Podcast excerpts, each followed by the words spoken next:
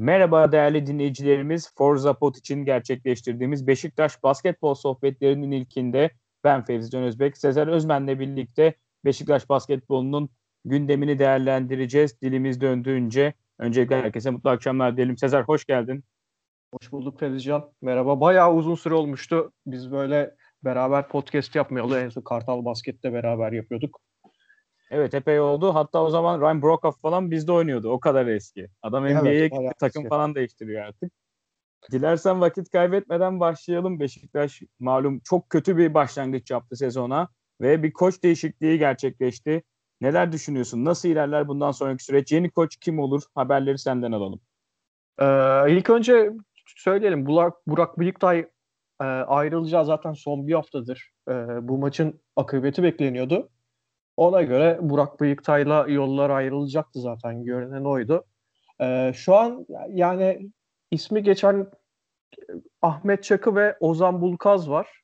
Ee, Ahmet Çakı taraftarın, şu an anket de yaptık biz, taraftarın daha çok istediği, takımda görmek istediği koç olsa da Ozan Bulkaz ismi biraz daha ön plana çıkıyor e, bu sıralar. Ama bir, şu anda da son dakika olarak Ee, Ahmet Kandemir'in de bir ismi resmi web sayfasına eklendi. Herhalde pazar günü Antep karşısında e, takımı e, devralacak kişi Ahmet Kandemir olacak ama yani böyle bir dedikodu vardı, işte Ahmet Kandemir takımın başına geçmek istiyor. Bizim duyduğumuza göre Ahmet Kandemir sadece bu maç için çalıştıracak. Ondan sonrası için yeni koç gelecek. Ee, bizim de tahminimiz çok büyük bir ihtimal Ozan Bulkaz gibi görünüyor o isim. Peki sence evet. Ozan Bulkaz'ın başarılı olma ihtimali nedir? Malum Türkiye Basketbol Ligi, Basketbol Süper Ligi'nden düzeltiyorum. Pek başarılı bir şekilde ayrılmadı. Akabinde geçtiğimiz sezon evet. Konya Basket'in başındaydı ve Konya Basket çok kötü geçen, büyük iddialarla başladığı Türkiye Basketbol Ligi'nde bir alt ligde başarısız oldu ve Ozan Bulkaz görevinden alındı. Sence doğru isim olur mu? Yani altıda sıfırlık korkunç bir başlangıç var. Doğru isim sence Ozan Bulkaz mı? Ee, ilk önce şunu bir belirtelim. altıda sıfırla başladık ee, ve bu altı maçın üçü çok net bir şekilde bizim hedef maçımızdı. Orman, e, Lokman Hekim ve Galatasaray maçları. üç maçta aslında Beşiktaş'ın kazanması gereken ve gerçekten de o maçları zorladı ama tecrübesizlik ve koç tercihleri üzerinden yüzünden kaybedilen maçlardı bunlar. Ee, şöyle değerlendirmek gerekebilir. Bu maçları farklı bir koçla çıksaydı farklı şeyler yaşanabilir miydi? Evet belki ama ben e, üçünün de öyle olacağını tahmin etmiyorum. Yani altı maçın üçünü Beşiktaş kazanırdı bir koç değişikliğiyle diyemiyorum bunu aslında. Ozan Bulkaz için de bunu söyleyebiliriz. Ozan Bulkaz bu takıma gelse bir şey değiştirebilir mi?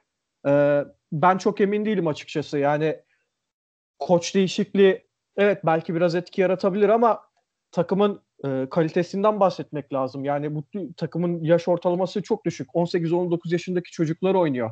Bu çocuklar T B L'de geçirdi sez- geçen sezonu. E, evet çok yetenekli, e, çok pot- yüksek potansiyeli olan çocuklar. İçerinden N B A Euroleague yapacak oyuncular var. Drafta girecek oyuncu var, Şehmus Hazer. Ama e, yani takıma takviye yapılmadan e, üç dört yap- iyi Ya, yabancı oyuncu getirilmeden Ozan Bulkaz da çok fazla bir şey değiştiremez bu takımda. Evet küçük ufak tefek dokunuşlarla belki e, maç kazanabilir bu takım ama e, küme düşme potasından kurtulabilir mi? Ben çok emin değilim açıkçası. Kesinlikle geçtiğimiz sezon alt ligde Türkiye Basketbol Ligi'nde oynayan oyunculardan söz ettik. Ben de çok yakından takip ettim. Bandırma Kırmızı takımı altında yarışan oyuncular vardı. Eray Akgüz olsun. Sadık Emir Kabaca yine aynı şekilde. Hakan Sayılı her ne kadar forma şansı bulamasa da aslında o seviyede dahi bir tecrübe eksikliği göze batıyordu bu genç isimlerde. Ercan Osmani keza aynı şekilde. Bir üst seviyede Şehmus yine etkili olabilecek bir isimdi ama takımda yani çok klişe olacak belki ama sanki bir lider eksikliği var gibi. Sağda durun arkadaşlar şunu şöyle yapalım diyecek. Mesela Sadık Emir Kabaca'nın oyuna dahil olduğu bölümde Beşiktaş'ın yani savunma konusunda özellikle büyük sıkıntılar yaşadığını görüyoruz.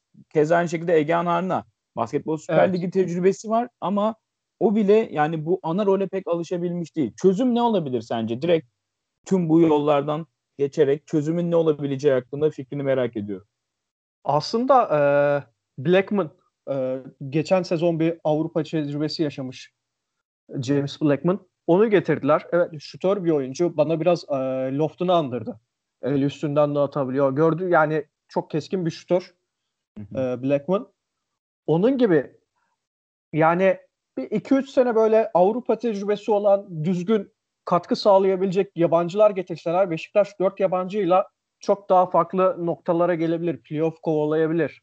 Ama e, takımda böyle bir senin dediğin gibi lider eksikliği olunca e, kaldı ki guard'da Markel Johnson çok tecrübesiz bir oyuncu. yirmi üç yaşında çaylak bir oyuncu.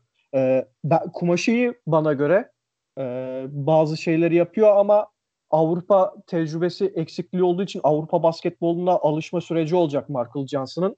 O yüzden e, guard ve uzun transferi Beşiktaş'a ben e, şart diyorum, yabancı transferi. Kesinlikle yani bir uzun savunmacı pot aldı. Hani zıp zıp diyebileceğimiz, kaldı ki Ercan Osmani'nin evet. de en az beş hafta sahalardan uzak kalacağı konuşuluyor. Ve sanki bir de oyun kurucu kısa. Her ne kadar Markel Johnson'ın oyun kurucu yetenekleri öne çıksa da dediğin gibi bitiricilik konusunda biraz sorunları var ve kısalardan skor üretmek oldukça önemli en azından. Evet, ben bir şey daha için eklemek istiyorum. Tabii lütfen. Ee, ayrıca e, tecrübeli olarak getirilen Mehmet Yağmur da bence bir transfer başarısızlığıdır. E, takıma abilik yapsın diye getirildi aslında Mehmet Yağmur ama e, bu işler öyle yani Mehmet Yağmur sahada abilik yapıyor mu? Ben çok emin değilim açıkçası.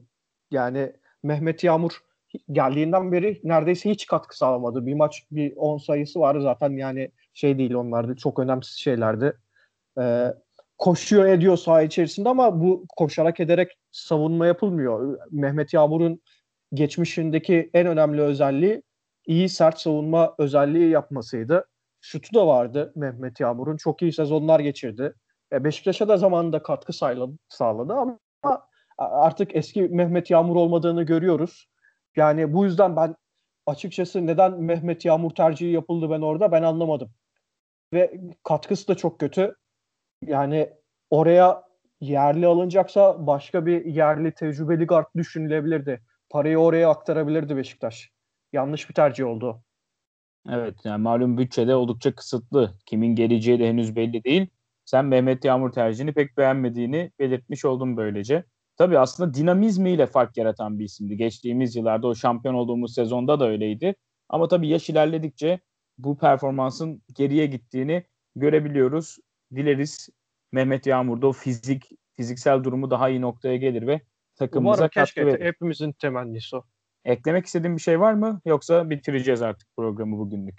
Evet, bitirebiliriz istersen. Ee, yani durum çok iç açıcı değil. Fazla konuşmak da bizi aslında biraz sıkıntıya sokuyor. Taraftarları da sıkıntıya sokacak. Zaten programlarımızın da devam edeceğini düşünüyorum ben. Bu henüz bir başlangıç. Ee, gelişmeler oldukça biz de bu podcast, bu podcast'i yapmaya devam edeceğiz. Evet, hemen fikstürden söz ederek artık programımızı bitirelim. Bu hafta içeride Gaziantep basketbolla oynayacak takımımız oldukça aslında başa baş geçmeye aday bir maç diyebiliriz en azından durumumuz itibariyle. Akabinde Petkim Spor deplasmanı var. Aliya Petkim Spor oldukça etkili ekiplerden biri. Form durumunu da düzeltti Petkim Spor ve Tofaş var. İç saha maçı önümüzdeki üç haftanın fikstürü bu şekilde diyelim ve bu haftalık bizden bu kadar. Dinlediğiniz için teşekkür ediyoruz. İyi geceler, hoşça kalın.